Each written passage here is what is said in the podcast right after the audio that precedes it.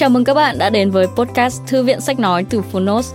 Ở podcast này, chúng tôi chia sẻ phần mở đầu và chương 1 của những sách nói bán chạy thuộc nhiều lĩnh vực và chủ đề khác nhau, được đội ngũ của Phonos chọn lọc kỹ lưỡng. Mong là thông qua podcast, các bạn sẽ tìm thấy những quyển sách phù hợp cho bản thân, kiến thức hữu ích cũng như những nguồn cảm hứng cho đời sống tinh thần và sự nghiệp. Podcast Thư viện Sách Nói được phát sóng đều đặn hàng ngày. Mời các bạn cùng đón nghe! Và nếu yêu thích nội dung này, hãy tải ngay ứng dụng âm thanh số và sách nói có bản quyền Phonos để nghe trọn vẹn cuốn sách. Ngoài ra, Phonos còn sở hữu hàng ngàn nội dung hấp dẫn khác như tóm tắt sách, ebook, thiền, chuyện thiếu nhi, chuyện ngủ, nhạc chủ đề, vân vân. Còn bây giờ, hãy cùng lắng nghe chương 1 của cuốn sách hôm nay nhé!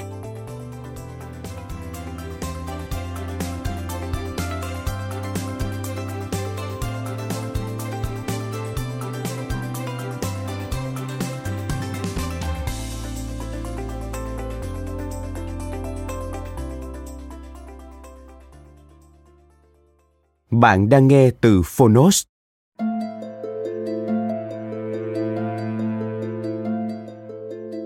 Tiền kiếp có hay không? Tác giả, Jimmy Tucker. Người dịch, Hoàng Mai Hoa. Hiệu đính, Đỗ Hoàng Tùng. Độc quyền tại Phonos. Phiên bản sách nói được chuyển thể từ sách in theo hợp tác bản quyền giữa Phonos với công ty cổ phần sách Thái Hà.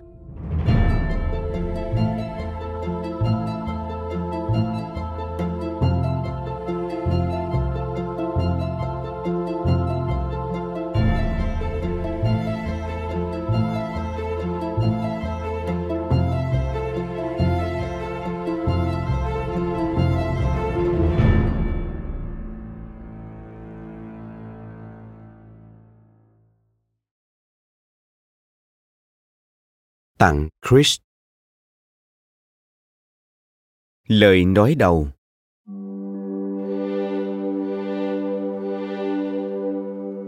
Một số trẻ nhỏ nói rất nhiều chi tiết về kiếp trước của mình và thường miêu tả cách mình đã chết như thế nào. Đúng là trẻ nhỏ thì rất hay nói và chúng ta có thể nghĩ đơn giản là các em đang tưởng tượng. Nhưng, giả sử có người lắng nghe các em nói và sau đó thử tìm hiểu xem những sự kiện các em miêu tả có từng xảy ra thật hay không thì sao.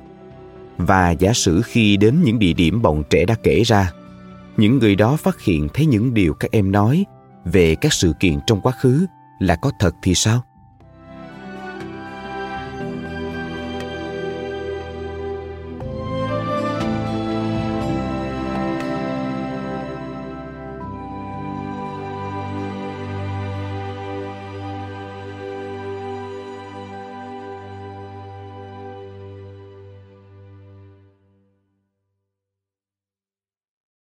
Trường hợp của Kemal Atasoy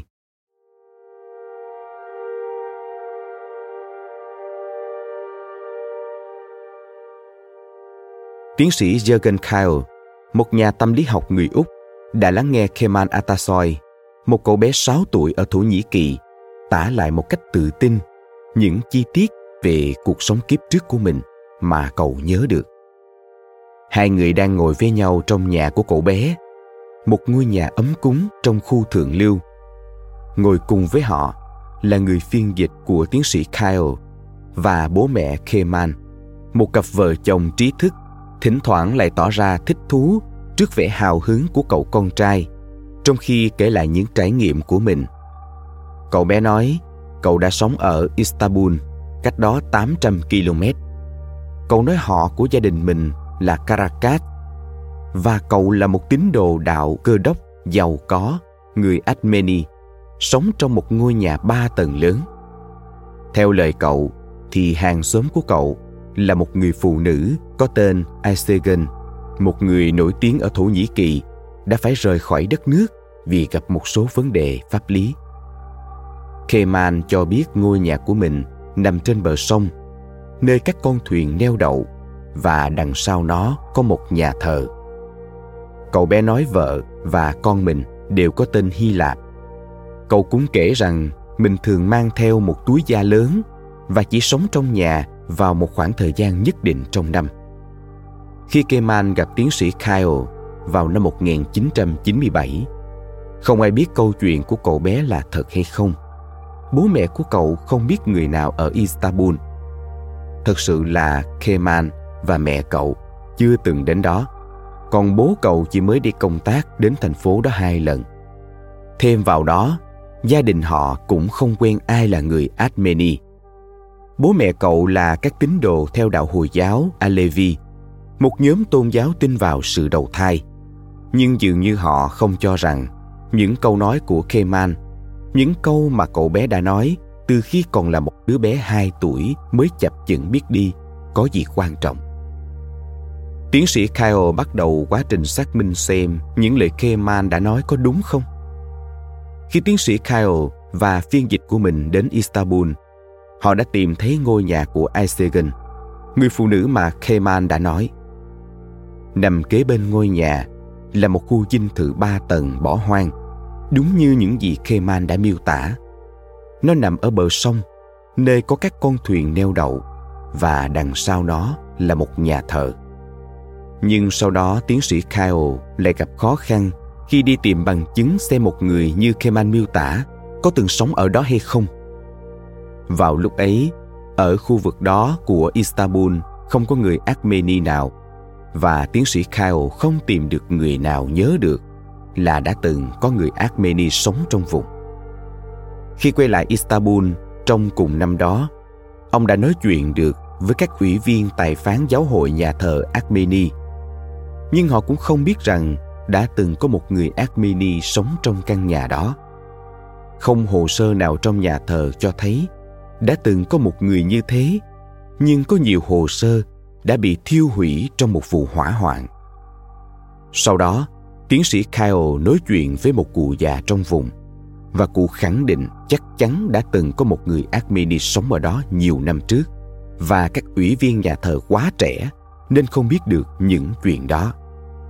Năm tiếp theo đó, tiến sĩ Kyle thực hiện chuyến đi lần thứ ba đến vùng và phỏng vấn một nhà sử học có uy tín. Trong suốt cuộc phỏng vấn, tiến sĩ Kyle tuyệt nhiên không đưa ra bất cứ lời gợi ý nào.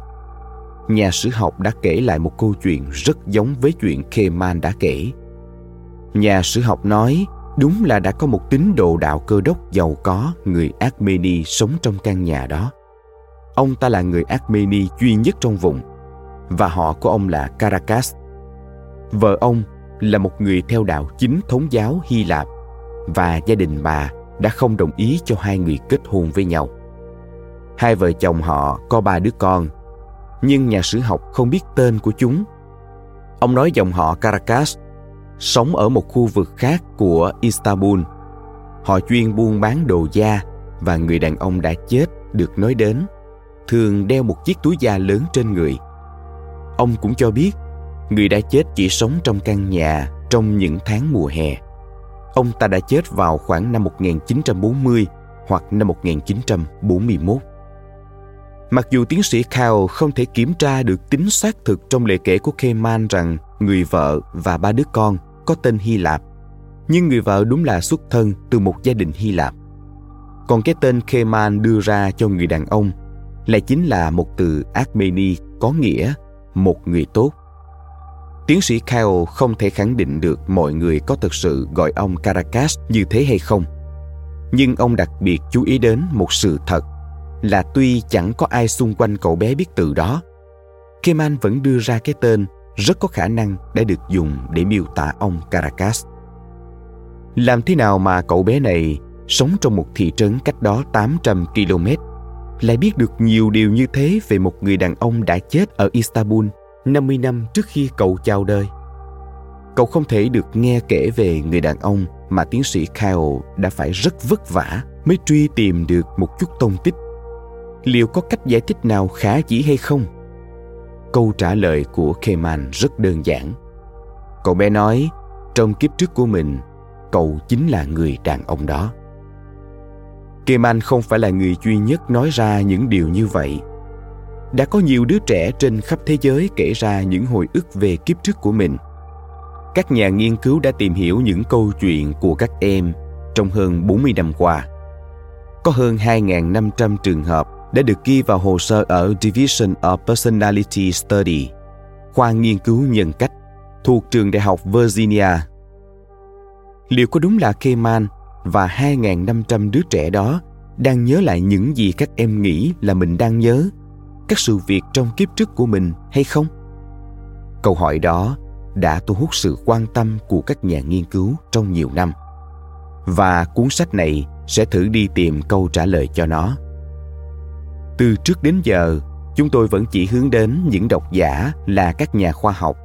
Nhưng giờ đây, khi chúng tôi đã có dữ liệu của suốt 40 năm qua, những người dân bình thường cũng xứng đáng có một cơ hội để kiểm nghiệm bằng chứng.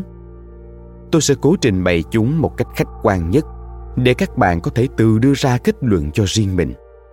Từ bản thân hiện tượng các trẻ nhỏ thuật lại những ký ức về kiếp trước đã đầy tính lôi cuốn và trong quá trình tìm hiểu, bạn sẽ dần dần hình thành được quan điểm của mình về nó. Cuối cùng, bạn sẽ quyết định được có nên tin rằng những đứa trẻ như Keman đã đầu thai trở lại sau khi sống ở kiếp trước và những người còn lại trong số chúng ta cũng có thể đầu thai hay không. Mời bạn xem lời giới thiệu được đính kèm trên ứng dụng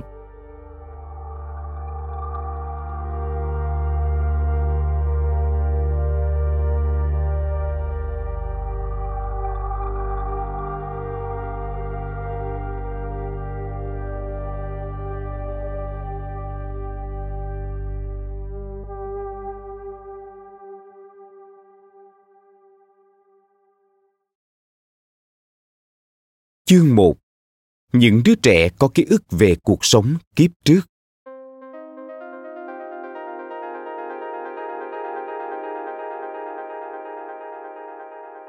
Năm 1992, vào một đêm nọ, John McConnell, một cảnh sát đã về hưu, đang làm nhân viên bảo vệ ở New York, dừng lại tại một cửa hàng bán đồ điện sau khi tan giờ làm. Ông rút súng ra khi thấy hai người đàn ông đang cướp cửa hàng. Một tên cướp khác đứng sau quầy thanh toán bắt đầu nổ súng vào ông. John cố bắn trả, thậm chí sau khi ngã xuống, ông vẫn nhổm dậy và tiếp tục bắn. John bị trúng 6 phát đạn. Một trong những viên đạn đó găm vào lưng ông, đâm xuyên qua phổi trái, tim và động mạch phổi chính. Ông được nhanh chóng đưa tới bệnh viện, nhưng không qua khỏi. John rất gần gũi với những người thân trong gia đình và vẫn thường nói với Doreen, một trong những cô con gái của mình. Cho dù có xảy ra chuyện gì đi nữa, thì lúc nào bố cũng sẽ chăm sóc con. Năm năm sau khi John chết, Doreen sinh một bé trai và cô đặt tên con là William. William bất tỉnh ngay khi vừa mới lọt lòng. Các bác sĩ chẩn đoán cậu bé mắc một chứng bệnh gọi là chứng hẹp van phổi. Van của động mạch phổi chưa được hình thành đầy đủ, nên máu không thể đi qua để đến phổi.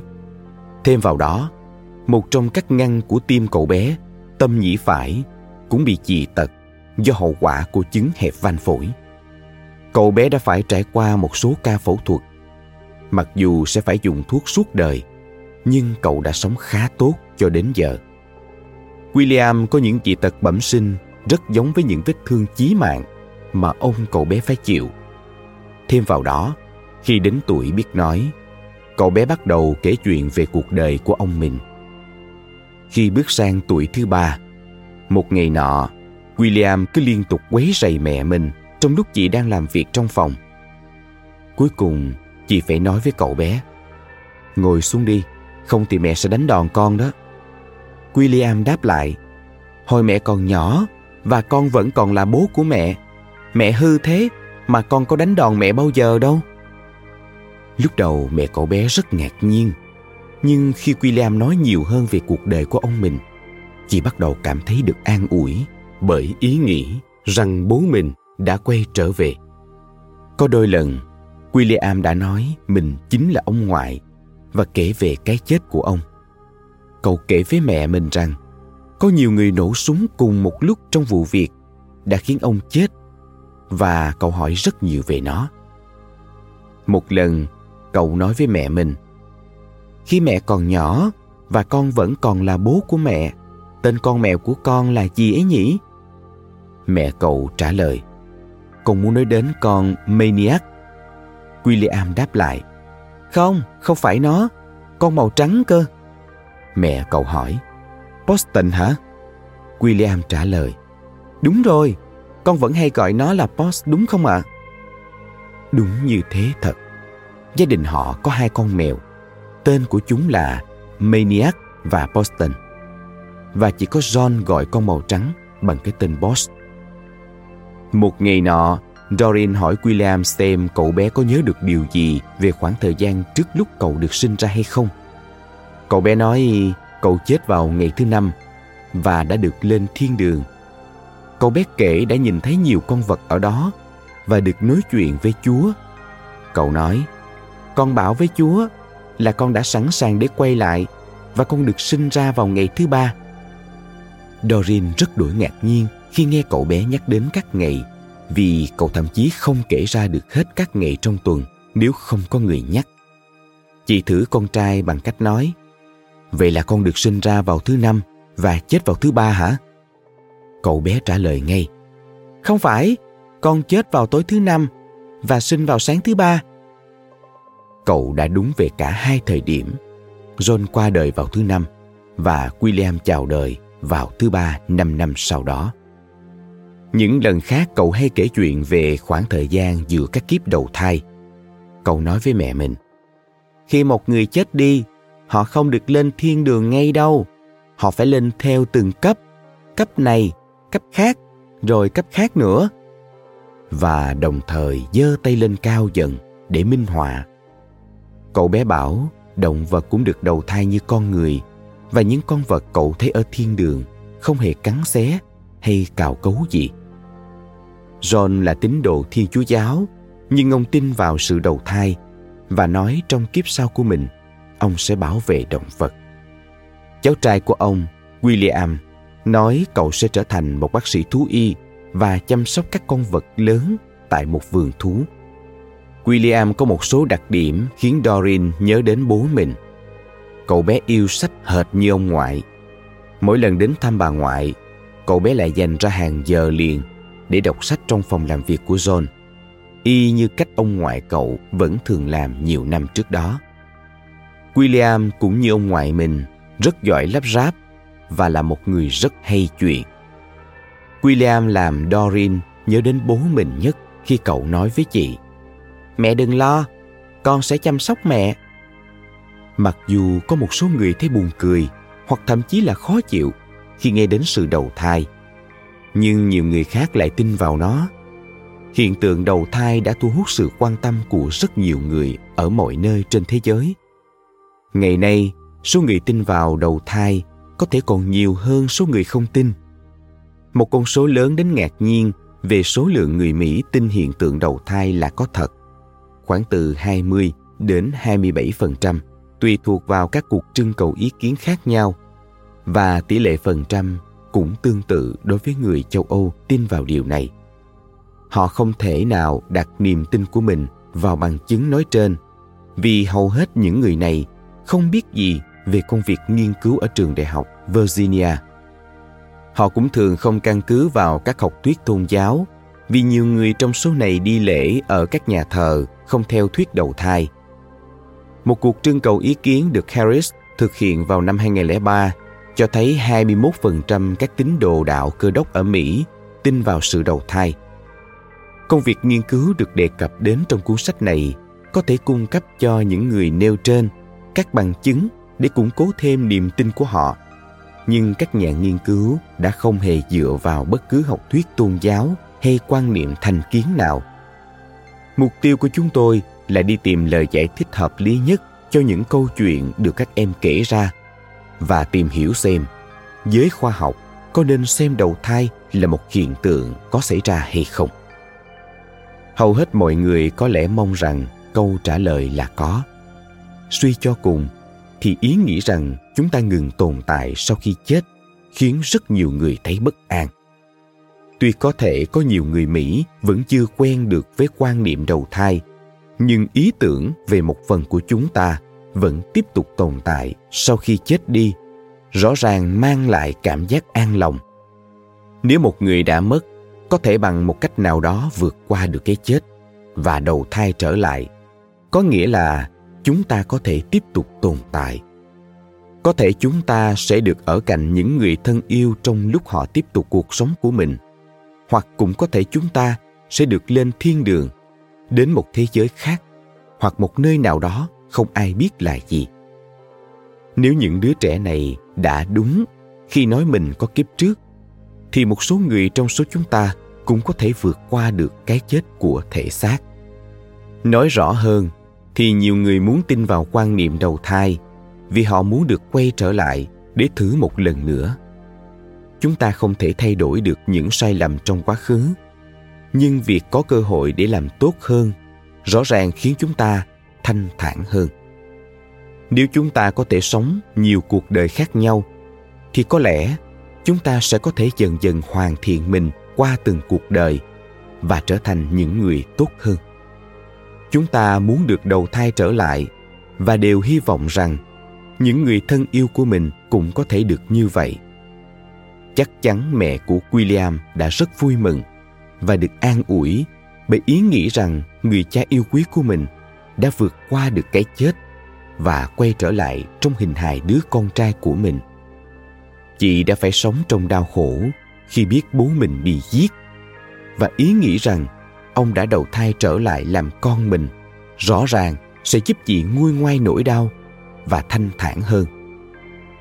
Trong cuốn sách này, chúng ta sẽ còn được gặp nhiều người, cũng phải trải qua những mất mát tương tự và đều mong muốn có cơ hội thứ hai để yêu thương và cùng chia sẻ những giây phút trong cuộc sống với người đã chết.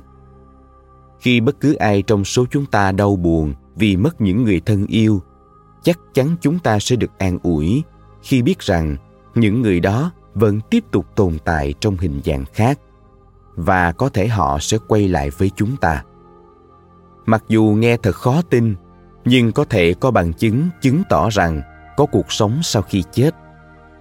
Cuốn sách tiền kiếp có hay không sẽ đưa ra những câu chuyện được các nhà nghiên cứu thu thập, cho thấy một số người đã vượt qua được cái chết và đầu thai thành một người khác đây không phải là công việc được chúng tôi thực hiện hời hợt. Các nhà nghiên cứu đã tiếp cận vấn đề này bằng chính phương pháp phân tích cởi mở mà chúng tôi vẫn áp dụng với bất cứ câu hỏi nào. Chúng tôi đã sử dụng lý trí, chứ không phải tình cảm, trong quá trình nghiên cứu. Hơn nữa, chúng tôi cũng thực hiện công việc này với sự quan tâm đúng mực, chứ không vì niềm tin tôn giáo. Chính vì thế mà cuốn sách tiền kiếp có hay không? Mang tính phân tích nhiều hơn cảm xúc và tôn giáo. Tôi sẽ không cố thuyết phục các bạn rằng những câu chuyện này chứng tỏ hiện tượng đầu thai là có thật, mà chỉ đưa ra các trường hợp để các bạn có thể xem xét chúng, rồi tự rút ra kết luận cho riêng mình. Tôi sẽ đưa ra cách phân tích riêng của mình để xem những bằng chứng đó dẫn chúng ta đến đâu. Nhưng cùng lúc đó, các bạn cũng nên hình thành quan điểm của bản thân mình các bạn không nên vội vã rút ra kết luận rằng các trường hợp đó là vớ vẩn hay là những bằng chứng chắc chắn cho thấy có sự đầu thai. Mỗi trường hợp đầu thai rõ ràng đều có đặc điểm riêng biệt của nó. Nhưng chúng ta có thể xem xét những nét đặc trưng tìm thấy được trong nhiều trường hợp. Sau đó, trong những chương sau, chúng ta sẽ đi sâu vào những trường hợp mang từng nét đặc trưng này.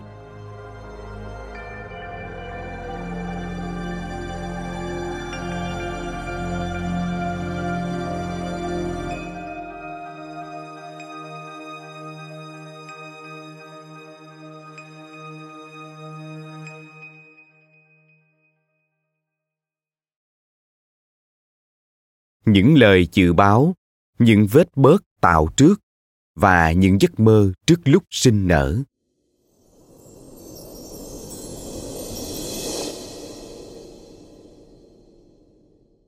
Đôi khi quá trình đầu thai bắt đầu ngay từ khi đứa trẻ, đối tượng nghiên cứu trong mỗi trường hợp còn chưa được sinh ra. Trong trường hợp đó, người ta thấy một cụ già hoặc một người sắp chết kiếp trước của đứa trẻ, đưa ra những lời dự báo về kiếp sau của mình. Những hiện tượng như thế rất hiếm, chúng thường chỉ xảy ra ở hai nhóm người. Trong số đó, có các lạc ma ở tây tạng. Mặc dù lời dự báo của họ có thể rất mơ hồ hoặc không rõ ràng, nhưng những người khác vẫn dựa vào chúng để nhận diện được những đứa trẻ do các lạc ma chuyển kiếp đầu thai. Với đức đạt lai lạc ma hiện thời có vẻ như người tiền thân của ông không để lại bất cứ lời dự báo nào thế nên người ta đã phải dựa vào những dấu hiệu khác như những linh ảnh thiền sau khi ông chết để có thể tìm được cậu bé hiện thân kiếp sau của ông. Người Terlin một bộ tộc ở bang Alaska, cũng thường xuyên đưa ra những lời tiên đoán về sự tái sinh. Trong số 46 trường hợp xảy ra ở đó, có 10 trường hợp trong đó tiền thân kiếp trước đưa ra dự báo về kiếp sau của mình. Trong số này, có 8 trường hợp người tiền thân nói ra tên của những người họ muốn là bố mẹ của mình ở kiếp sau. Chẳng hạn như có một người đàn ông tên là Victor Vincent đã nói với cháu gái mình rằng ông sẽ đầu thai lại làm con trai của cô. Ông chỉ cho cô xem hai vết sẹo di chứng của các ca phẫu thuật nhỏ và tiên đoán rằng ông sẽ mang theo các vết sẹo này tới tận kiếp sau của mình. 18 tháng sau khi ông chết, người cháu gái hạ sinh một cậu bé có các vết bớt ở cùng những chỗ đó. Trong đó có một vết bớt gồm các vòng tròn nhỏ nằm kế bên một đường thẳng chính, trông rất giống một vết sẹo khâu để lại sau một ca phẫu thuật. Sau đó cậu bé nói mình chính là người chú đã mất và dường như cậu nhận ra được một số người quen của Victor. Trong một số trường hợp khác, ta lại thấy cùng một tục lệ được thực hiện trước khi đứa trẻ ra đời. Ở một số nước châu Á, một người thân trong gia đình hoặc một người bạn có thể đánh dấu vào cơ thể của một người đang hấp hối hoặc đã chết với hy vọng rằng khi người đó được đầu thai trở lại, đứa bé sẽ có vết bớt giống với vết được đánh dấu. Tục lệ này được gọi là vết bớt tạo trước và chúng ta sẽ đi sâu tìm hiểu chuyện này trong chương 4. Hiện tượng báo mộng cũng có thể xảy ra trước khi đứa trẻ chào đời. Trong những trường hợp như thế, một người thân trong gia đình, thường là mẹ của đứa trẻ, gặp một giấc mơ trước hoặc trong lúc mang thai. Trong đó, bản thể kiếp trước hoặc thông báo rằng mình sắp trở thành con của họ, hoặc hỏi họ xem mình có thể trở thành con họ được không. Những giấc mơ như vậy thường xảy ra trong những trường hợp cùng một gia đình. Trong đó, bản thể kiếp trước chính là một người đã mất trong gia đình của đứa trẻ hoặc ít nhất cũng quen biết với người mẹ tuy nhiên chúng ta sẽ thấy vẫn có những trường hợp ngoại lệ tất cả các trường hợp từ mọi nền văn hóa khác nhau đều có hiện tượng báo mộng. Tỷ lệ là 22% trong 1.100 trường hợp đầu tiên trong dữ liệu của chúng tôi. Hầu hết các gia đình ở Myanmar cho biết những giấc mơ như thế xảy ra trước khi người mẹ mang thai. Trong khi đó, ở các bộ lạc thuộc vùng Tây Bắc Bắc Mỹ, chúng lại thường xảy ra vào đúng giây phút cuối của kỳ thai nghén.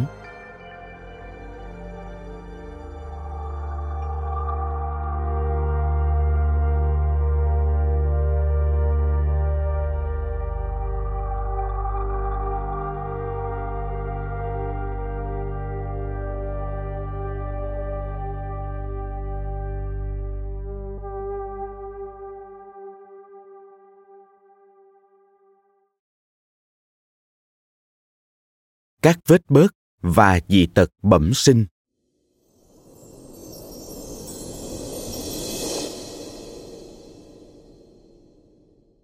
Có rất nhiều đứa trẻ trong các trường hợp nghiên cứu của chúng tôi được sinh ra với những vết bớt hoặc dị tật bẩm sinh rất giống với những vết thương trên người của bản thể kiếp trước, thường là những vết thương chí mạng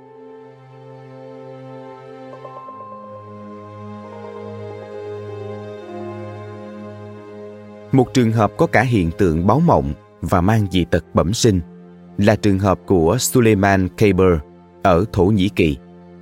Trong thời gian mang thai, có một lần mẹ cậu bé mơ thấy một người đàn ông xa lạ nói với mình Tôi bị người ta đập chết bằng sẻn. Tôi muốn được sống cùng với chị chứ không phải ai khác. Khi Suleiman được sinh ra, phần phía sau đầu của cậu bé có một vết lõm và cậu cũng có một vết bớt ở đó. Đến khi biết nói, cậu bé kể lại rằng mình là một chủ cối xây gió, chết vì bị một khách hàng đang giận dữ đập vào đầu. Ngoài các chi tiết khác, cậu bé cũng cho biết tên của người chủ cối xây và ngôi làng nơi ông đã sống. Đúng là trong làng đó đã từng xảy ra một vụ người khách hàng trong cơn giận dữ đã giết chết một người chủ cối xây có tên như thế bằng cách dùng xẻng đập vào phía sau đầu ông. Nhiều vết bớt không phải là những đốm màu nhỏ. Trái lại, chúng thường có hình dạng hoặc kích cỡ không bình thường và nổi bật. Một số vết có thể có hình thù rất đặc biệt và kỳ lạ. Trong chương 4, tôi sẽ bàn đến trường hợp của Patrick, một cô bé sống ở bang Michigan, có ba vết bớt rất giống với những vết thương của người tiền kiếp. Có một số trường hợp trong đó đứa trẻ có cả vết bớt nhỏ hình tròn giống miệng vết thương do đạn găm vào và vết bớt khác lớn hơn có hình thù kỳ lạ giống với vết thương do đạn phá ra. Các ví dụ khác bao gồm những trường hợp trong đó vết bớt nằm ở những vị trí khác thường như bao quanh mắt cá chân và những trường hợp dị tật như chân tay hoặc các ngón bị cụt hay bị dị dạng.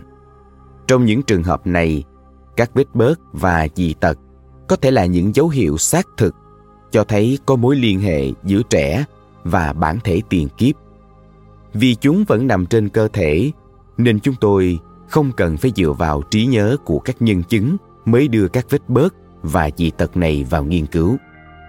Nếu có biên bản khám nghiệm tử thi hoặc hồ sơ khám bệnh của người tiền kiếp, như trong trường hợp của Suleiman, các nhà nghiên cứu có thể so sánh nó với các vết bớt một cách khách quan để xem chúng giống nhau đến mức nào. Những vết bớt và dị tật như vậy không phải là hiếm trong những trường hợp chúng tôi nghiên cứu.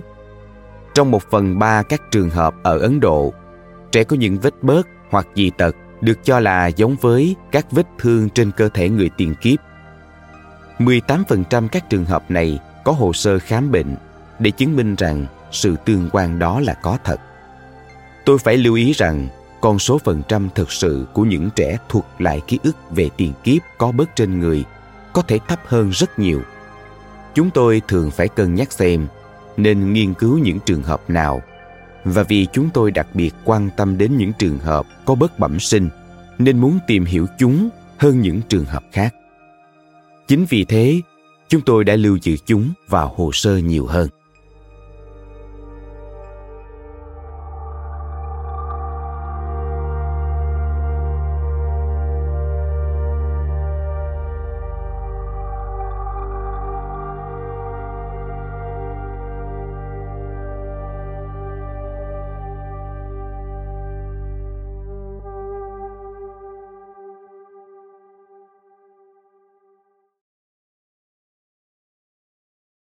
Những lời kể về kiếp trước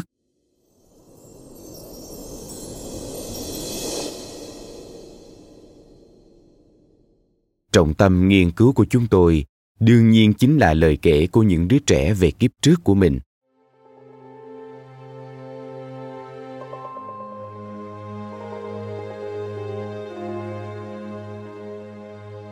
chẳng hạn như khi Susan Ganem ở Liban được gần một tuổi. Từ đầu tiên cô bé nói được là Layla. Và cô bé vẫn thường nhấc điện thoại lên rồi nói Alo, Layla. Cô bé bắt đầu kể cho người trong nhà nghe về cuộc sống kiếp trước của mình. Cuộc sống ấy chấm dứt khi cô đến Mỹ để phẫu thuật tim. Cô bé kể rất nhiều về cuộc sống đó, nhưng gia đình cô bé không thể tìm ra được danh tính người tiền kiếp cho đến tận khi Susan lên 5 tuổi. Lúc đó cô bé được gặp gia đình của người phụ nữ mà em cho là tiền kiếp của mình. Và cô bé đã thuyết phục được họ rằng em chính là người phụ nữ đó đầu thai, vì em biết rất nhiều chi tiết về cuộc đời của bà ấy. Người phụ nữ đó đã qua đời trong một bệnh viện ở Mỹ sau một ca phẫu thuật tim và có một cô con gái tên là Leila con gái của bà đã không thể gặp bà lần cuối vì trục trặc về hộ chiếu. Trước khi bà chết, anh trai của bà đã cố gọi điện cho Leila từ bệnh viện, nhưng không được. Tổng cộng Susan đã nói ra 40 câu chuyện về cuộc sống kiếp trước được kiểm nghiệm là chính xác, bao gồm tên của 25 người. Bọn trẻ thường kể ra những chuyện này khi còn rất nhỏ. Hầu hết những đứa trẻ có ký ức về cuộc sống kiếp trước của mình bắt đầu kể về chúng ở khoảng từ 2 đến 4 tuổi. Một số phụ huynh cho biết, con họ bắt đầu kể một cách chi tiết về kiếp trước của mình, ở độ tuổi nhỏ đến đáng ngạc nhiên. Nhưng nghiên cứu tâm lý cho thấy, nhiều em trong số này rất thông minh. Điều này sẽ được bàn đến ở phần sau của cuốn sách. Kết quả nghiên cứu này phù hợp với sự thật rằng kỹ năng ngôn ngữ của các em phát triển sớm nên đã nói ra được những câu chuyện như thế. Hầu như các em đều ngừng kể chuyện về cuộc sống kiếp trước khi bước sang tuổi thứ sáu hoặc thứ bảy và tiếp tục cuộc sống một cách bình thường sau đó. Trong khoảng thời gian các em kể chuyện về cuộc sống kiếp trước của mình, có một số em kể với giọng rất bình thản, trong khi một số khác lại thể hiện rất nhiều cảm xúc. Một ví dụ cho trường hợp thứ hai là một cậu bé ở thành phố Seattle có tên là Joe. Đã vài lần cậu kể lại rằng người mẹ kiếp trước của mình đã bị chết trong một vụ tai nạn xe hơi. Khi cậu gần được 4 tuổi, khi đang ăn tối, cậu đứng dậy khỏi ghế, mặt tái xanh và nhìn chầm chầm vào mẹ mình, rồi nói Cô không phải là gia đình của tôi, gia đình tôi mất rồi. Cậu bé khóc thầm trong vòng một phút, nước mắt lăn dài trên má. Sau đó, ngồi xuống và tiếp tục dùng bữa. Vì tối đó mẹ cậu mời khách đến ăn tối, nên không khí lại càng thêm ngượng ngập dù người khách đã tỏ ra rất thông cảm. Một số trẻ chỉ kể một vài câu về cuộc sống tiền kiếp và nói về nó vào những thời điểm nhất định, thường là trong lúc các em đang nghỉ ngơi thư giãn. Trong khi một số trẻ khác lại gần như nói về nó liên tục và kể rất nhiều câu chuyện. Thông thường, trẻ hay nói về những người và sự kiện gặp phải vào cuối đời ở kiếp trước. Nếu kiếp trước trẻ sống đến tuổi trưởng thành, thì khi kể về nó, các em hay nói về vợ chồng hoặc con cái hơn là bố mẹ của mình. 75% các trẻ miêu tả tại sao mình chết ở kiếp trước và những cái chết đó thường là chết bất đắc kỳ tử hoặc chết vì bạo lực. Những cuộc đời khác các em kể lại thường mới gần đây và khoảng thời gian giữa cái chết của người tiền kiếp và sự ra đời của các em chỉ cách nhau từ 15 đến 16 tháng. Trừ trường hợp của Keman đã nhắc đến trong phần lời nói đầu, còn phần lớn các em đều kể về những cuộc đời gần đây. Có rất ít các em nói kiếp trước của mình là người nổi tiếng hầu hết đều cho biết mình chỉ là những người bình thường và thường gặp phải những kết cục không may. Khi trẻ đã đưa ra đủ thông tin để chúng tôi có thể xác định được một người đã chết nào đó chính là tiền kiếp của các em, chúng tôi sẽ nói trường hợp đó đã được giải quyết. Còn nếu vẫn chưa xác định được tiền kiếp là ai, chúng tôi sẽ gọi trường hợp đó là chưa được giải quyết. Trừ một vài ngoại lệ hầu hết các em đều chỉ kể về một kiếp trước duy nhất. Thêm vào đó, phần lớn các trẻ không nói gì về khoảng thời gian ở giữa hai kiếp. Nhưng có một số em thỉnh thoảng vẫn kể về giai đoạn này. Các em thường kể về những sự kiện xảy ra trên trái đất. Chẳng hạn như tang lễ của một người tiền kiếp, hoặc về những thế giới khác. Một ví dụ cho trường hợp thứ hai là cậu bé có tên kenny. Trường hợp của cậu chưa được giải quyết.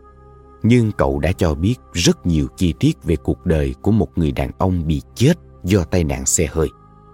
Cậu bé nói rằng, sau khi mình chết, một linh hồn khác, có thể là linh hồn của người lái xe, đã nắm lấy tay cậu. Và cả hai đã ở cùng với các linh hồn khác trong một chỗ có vẻ như là một thánh đường rất lớn. Cậu bé cho biết, một linh hồn khác mà cậu cho là chúa đã nói với cậu rằng, đang có rất nhiều người mong có con và chúa cho cậu xuống dưới để được đầu thai trở lại.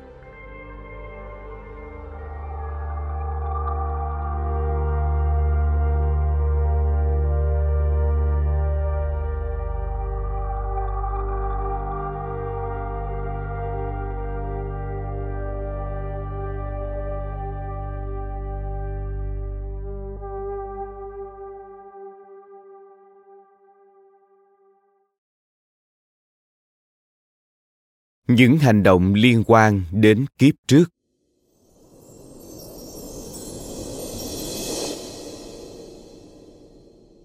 Bên cạnh các câu nói, nhiều trẻ lại có những hành động liên quan đến những ký ức về kiếp trước mà các em đang kể lại.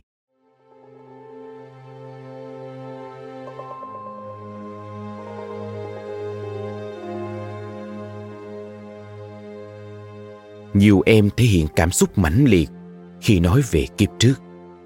Trong một số trường hợp, các em khóc và xin bố mẹ đưa mình về gia đình trước kia mãi cho đến khi bố mẹ các em chịu làm theo. Trong những trường hợp người tiền kiếp bị giết hại, trẻ cũng có thể có biểu hiện rất giận dữ với kẻ đã giết mình.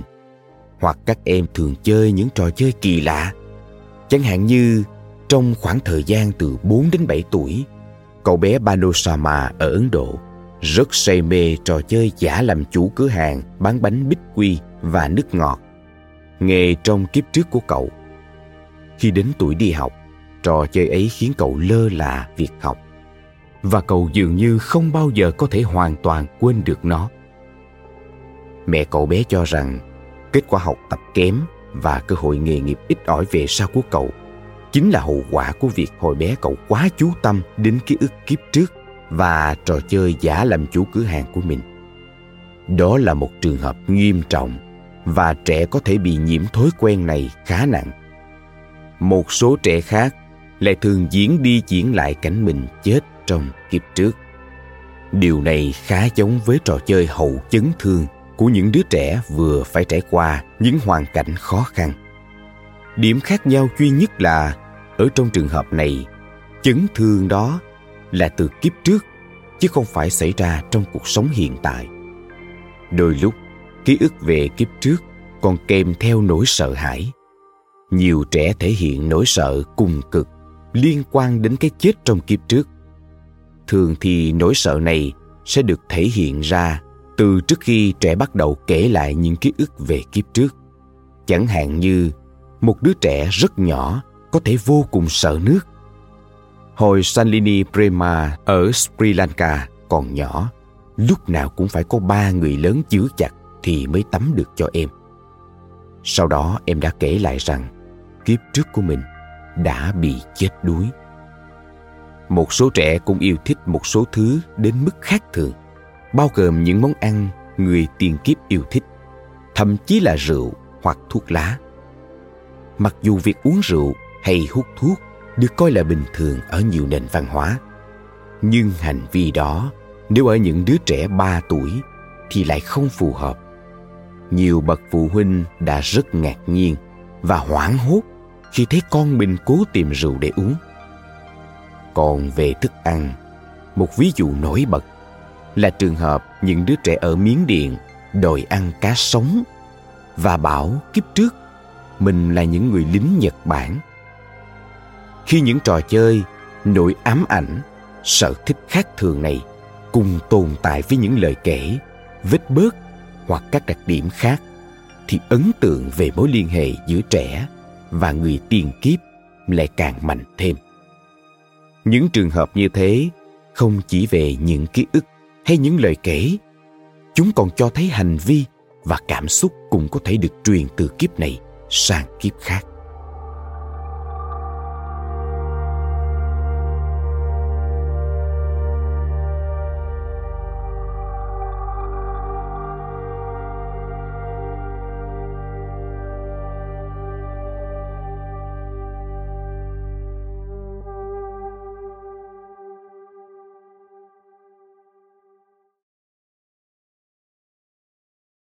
Khả năng nhận biết người hay vật từ kiếp trước.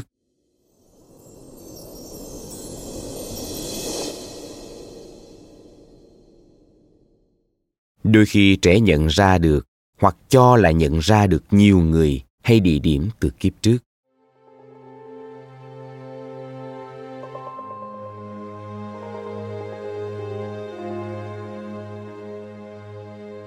Khi được đưa đến nhà của người tiền kiếp các em dường như nhận ra được những người thân trong gia đình kiếp trước của mình.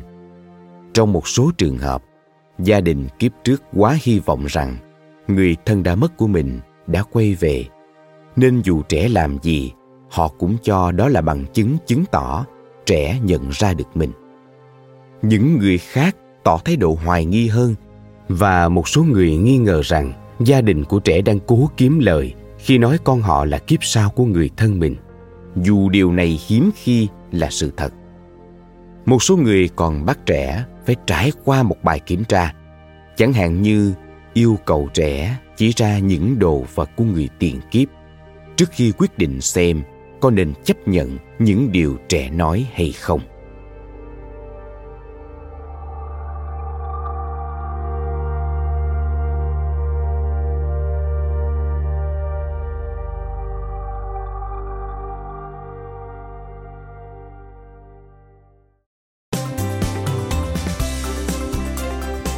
Cảm ơn các bạn vì đã lắng nghe podcast Thư viện Sách Nói.